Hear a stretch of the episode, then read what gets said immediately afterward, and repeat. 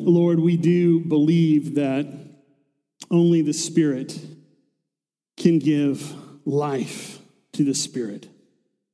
And so, as we thank you for our physical birth this morning, we also thank you that you promise us spiritual birth. Lord, we pray that you would pour out your Holy Spirit upon us and that by your love, Lord, you would build us up and recreate us anew. We pray, Jesus, for your sake and for your name. Amen. Please be seated. Question this morning What does it mean to be authentically human? Who tells you who you are? How do you become real, fully alive? Here's a popular story. It's a very famous conversation between a rabbit and a horse. Watch this.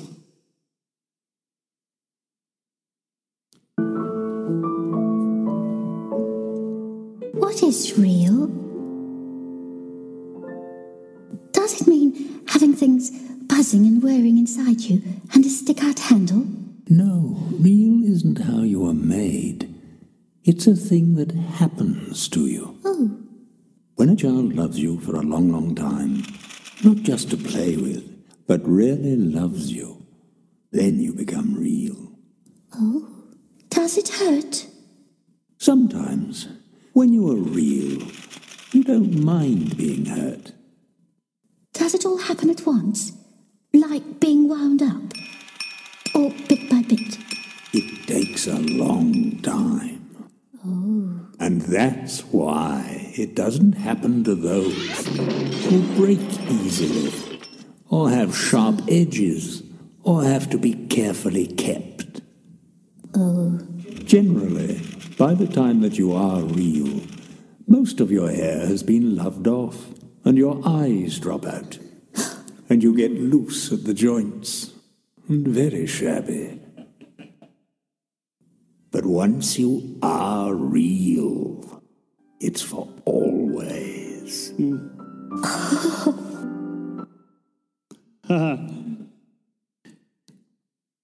Being real happens from being loved.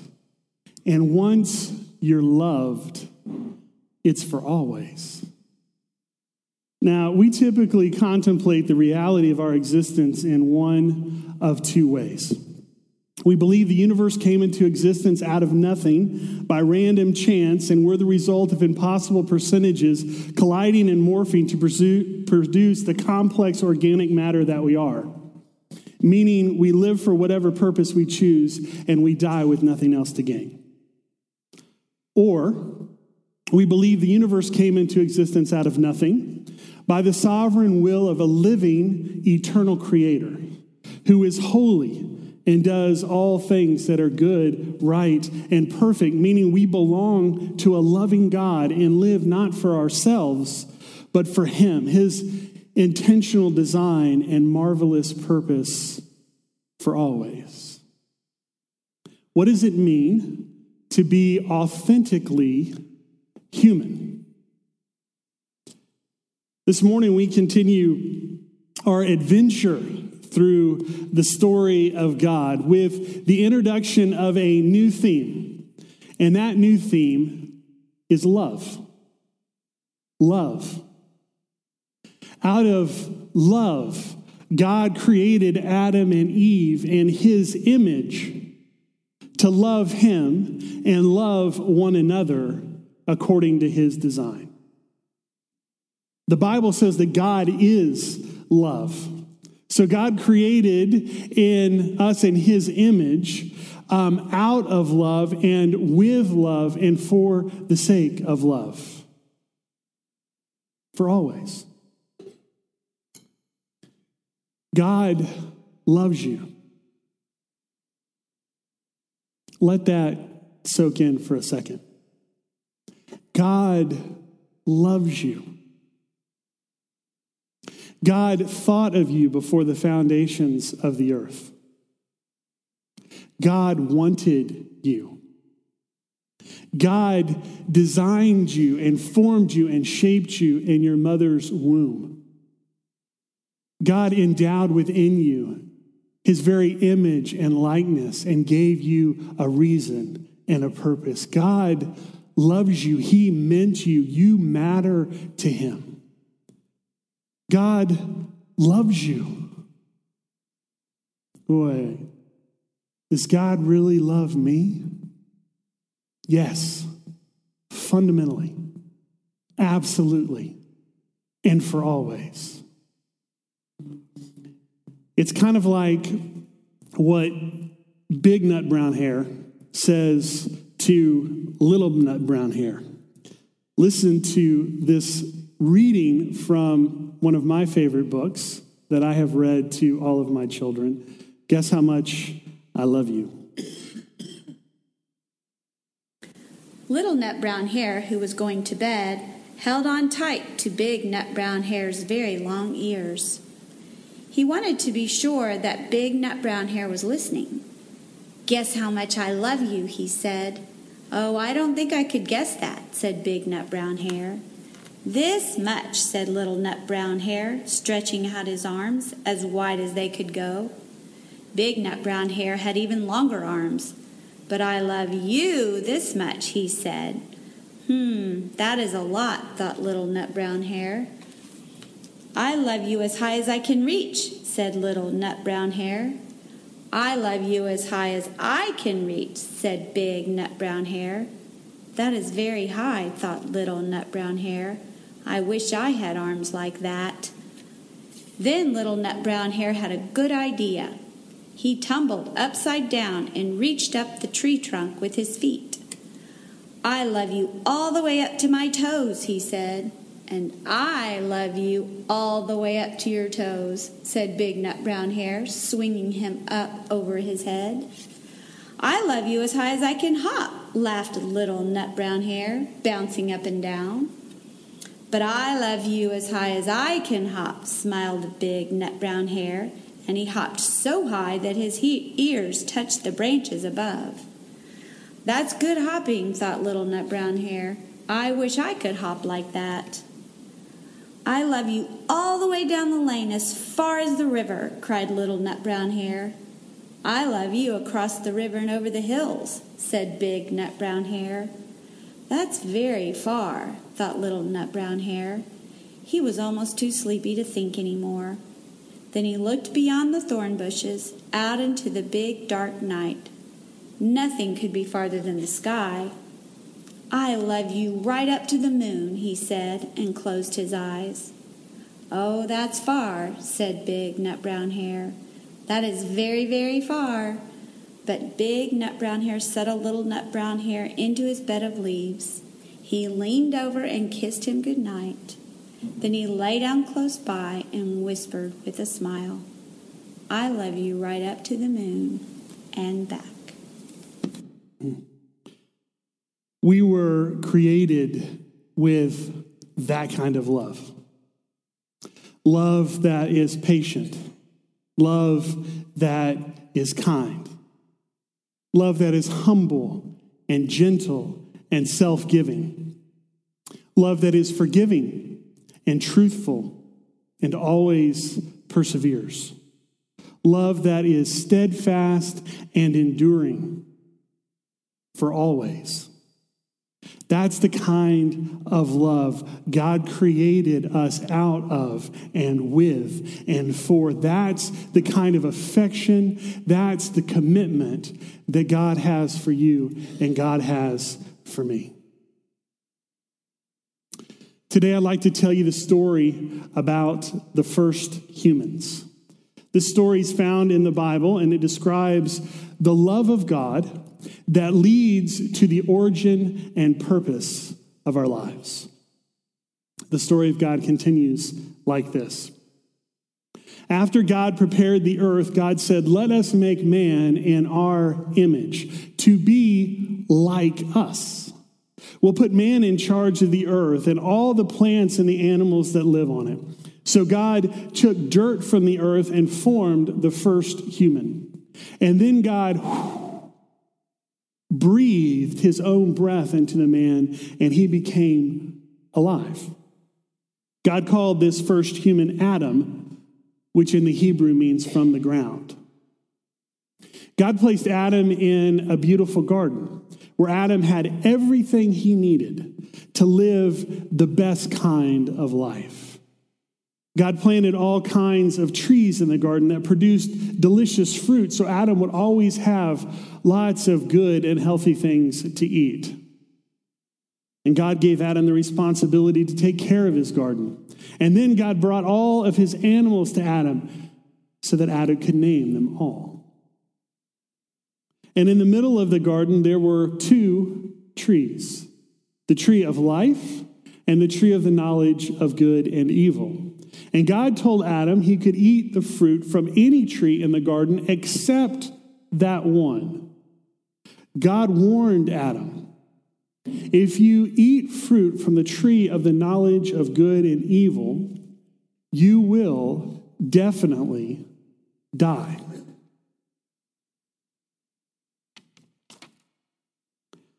Then God said, It's not good for man to be alone. I'll make a partner who will help him. So God caused Adam to fall into a deep sleep. And while Adam was asleep, God removed one of his ribs and then closed up his side where it was taken. And then God used Adam's rib to form the first woman, which means out of man. When God brought the woman to Adam, Adam shouted, Woo! At last! And she is part of me. Adam named his new companion Eve, which means giver of life. So God created male and female together in his image and likeness. God joined Adam and Eve together in close relationship as husband and wife, and they devoted themselves to each other and became one. God blessed them with the ability to reproduce and have children. And although Adam and Eve were all naked all the time, they felt no shame. God enjoyed spending time with the humans, walking with them in the cool of day. God loved them and showed them how to live the best possible way, a life in close relationship with Him and with one another, according to His design and under the blessing of His protection. Life was good, right, and perfect. And as God looked over all His creations, He says, this is excellent in every way. This is very good. And that's the story we call First Humans. It's an important story in God's narrative and the story of God because this is God's definition of what it means to be real. It's God's description of what it means to be authentically human and fully alive for always. Out of love, God created us in his image and likeness. And that means several things. First, it means that our spirituality bears the image of God. God created the first humans to be spiritually alive. God breathed his spirit into us. And that's a reminder that unlike the rest of creation, we have a soul. Sorry, your dog and your cat don't have a soul, but God's going to take care of that. Don't worry. This gives us a unique capacity to relate to God that differentiates us from everything else in creation. Y'all, we, we, we, we spent a lot of time talking about original sin. This morning, we're talking about original glory. I'm talking about original glory. Out of love, God created us for eternal life, to experience His love for always, to enjoy His love for always, that we might worship Him with all of our soul, intimately connected with Him, enjoying everything that is good and right and perfect. That's what God's up to. Out of love, God created us in his image and likeness, and it also means that our morality bears the image of God. God thinks, we think. God feels, we feel. God decides, we decide. All these things reflect the glory of our Creator. This is the way that we image the glory of God. Bugs don't think, plants don't have feelings, mountains don't make decisions. You can train a dog to do what you tell it, but it doesn't have a moral compass that causes it to, to think, hey, I shouldn't be eating out of garbage cans. I need to get myself to a recovery program. The mouse in your house doesn't lay awake at night wondering if it was right to steal your cheese and eat your bread, pondering its place in the world and the appropriate next steps to find its true fulfillment and purpose. This is the original glory God created us to enjoy and reflect in relationship with Him and with one another for the sake of God's purposes in the world. Out of love, God created us to worship Him with our choices. God created us to desire and to do what is good, right, and perfect, that we might enjoy and reflect His holiness. That's what God's up to. Out of love, God created us in his image and likeness, and that means, third, our complementary gender bears the image of God. God begins with Adam in Genesis 2, it says, The Lord God took the man and put him in the Garden of Eden to work it and to care for it. And the Lord God commanded the man, You are free to eat from the tree in the garden, but you must not eat from the tree of the knowledge of good and evil, for when you eat it, you will sure, surely die. So I'm not sure if you heard that, but God gives Adam three assignments. Adam is given the physical responsibility to work as a steward of all that belongs to God. Adam is given the emotional responsibility to care for the creation God loves.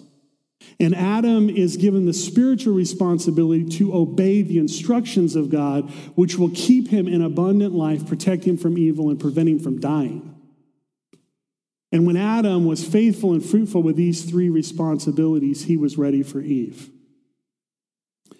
The Lord God said, It is not good for the man to be alone. It was not good because there was no one for him to be united with, no one for him to complete, and no one to complete him, and therefore no one to help him image the relational, interdependent nature of God. So God says, I'll make a helper that's suitable for him. And then God reaches deep inside the solitary one, close to his heart, and pulls out of that sacred place the fullness of his design for human oneness. Woman, which means out of man. It's a beautiful story with deep meaning and important consequences. Eve is assigned to help Adam. And the Hebrew word here is suitable helper it's Azer Kenegdo in the Hebrew. Ezer, Azer means helper, and it's uh, the Hebrew word that really means so much more than we think about helper today. In Hebrew, it means rescuer or defender or lifesaver. God created Eve to be a lifeguard, to help Adam by guarding and protecting his life. Kenegdo most accurately translates this way one who is brought alongside as a necessary companion and complement. So God creates Eve with the express purpose of being Adam's teammate. Together, they're a team. Without one another, they're incomplete and alone. Together, they reflect the oneness of God and image his glory to one another and to the rest of creation. Do you hear what God's up to? Out of love, God created us male and female, different but complementary by design. That together we might worship Him by expressing the mutually submitted, interdependent oneness that reflects God's triune image and displays His glory. And this explains why a man leaves his father and mother and is joined to his wife, and the two are united as one. They become one flesh. Out of love, God created us in his image and likeness, and that means our sexuality bears the image of God. Our sexuality is woven into what it means to be created in God's image. And that's really important because what that means is that sexuality is not just physical, nor is sexuality just emotional. Sexuality is not just about sex, how we feel about sex or with whom we have sex with. That narrative, that competing agenda vying for the allegiance of our souls drastically reduces and confuses the meaning of sexuality as defined and designed by God. Y'all, it's not a human rights issue. It's not a social justice issue. It is a spiritual issue. God designed and created sex to be an expression of oneness between a male and a female, as well as for the purpose of procreation between a husband and a wife. Do you see what God's up to? Out of love, God created us to worship Him by enjoying sexual intimacy in a lifelong relationship between a male and a female, in the sacred context of marriage, having children and raising them in the knowledge and love of God, thus propagating God's glory and populating God's earth. In love. God created us spiritually, morally, complementary, and sexually to display and reflect his nature and glory. That's the original glory God created us to enjoy. It's what it means to be real and authentically human. And God meant it for always. Now, in every single one of the narratives of God's story, we have been looking at how that particular chapter, how that particular narrative points to Jesus Christ. Remember the day of his resurrection, Jesus comes alongside two of his disciples walking from Jerusalem to Emmaus. And it says that he explains to them how all the law and the prophets point to him, to his work, to his ministry. And as he reveals himself to them, their eyes are open. They recognized him as Messiah and their hearts burn within them. How does this chapter in God's story point to Jesus? And what does it mean for the Holy Spirit to pour out his love in our hearts and open our eyes that our hearts might burn within us with a need and a longing for Jesus to come and fulfill and complete us? It's all about togetherness. God created us out of love for togetherness. Knowing, loving, enjoying God is our created purpose. Togetherness with God and togetherness with one another is what it means to be real and authentically human. Tragically, we don't experience that all the time without guilt, without shame. Somehow our innocence got lost. That's next week, but I'm going to allude to it this morning. Tragically, we pursue equality with God more than celebrate togetherness with God. And so, like Satan from our story a couple of weeks ago, we rebel against God. And by doing so, we walk out of togetherness with God and we walk into independence from God. And then we try and take matters into our own hands. We try to self medicate, to fix ourselves, to put ourselves back together. We try to love all sorts of lesser gods to get back the togetherness that we know deep down we've lost. We try work, but at the end of the day, we still feel shut out. We try being religious, you know, doing things that will make God like us more. But striving to earn God's approval leads to spiritual frustration and burnout. We try accumulating wealth and material possessions only to find that the joy we are looking for isn't for sale. We try social status, we try positional power, we try drugs and alcohol and food and hours of TV and video games and mindless web surfing, all of the gods in our lives. All the ways we attempt to recover the longing we have for the love of the one true God, our Creator, the King of the universe. But none of these other things, none of these lesser gods, fills the void that He created for us and for His love for always. We're created for togetherness with God, and only the love of God fills our emptiness and satisfies our longing. So, you know what? The Word of God, who was there in the beginning, who created all things for himself, through whom all things were created, you're the one that holds all things together. That Word became flesh and made his dwelling among us. The God who made us for togetherness with Him demonstrated His desire to have togetherness with us again by showing up.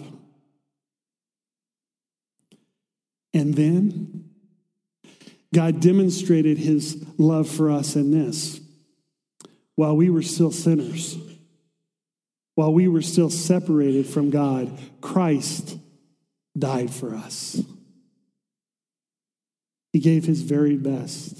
He gave his life in love that we might experience the love of God again. The Apostle Paul puts it to the church in Colossae this way Colossians 1. Once you were alienated from God and were enemies because of your evil behavior. But now, he has reconciled you by Christ's physical body through death to present you, listen to this, people, to present you holy in his sight, without blemish and free from all accusation. So continue in the faith, established and firm, and don't move from the hope held out in the gospel the good news, who is Jesus Christ. In Jesus, we are lovingly restored to original glory. Togetherness with God here and now. Togetherness with one another here and now. And one day, perfect and complete togetherness with God in his presence for always again.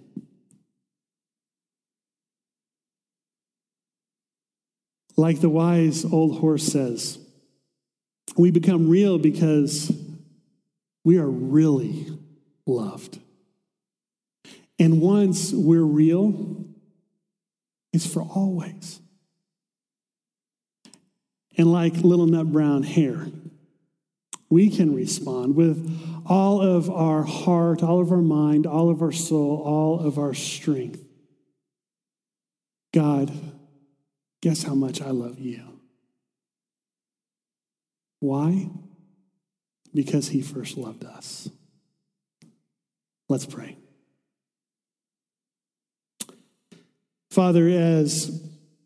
We come to the table this morning. Pour out your love into our hearts.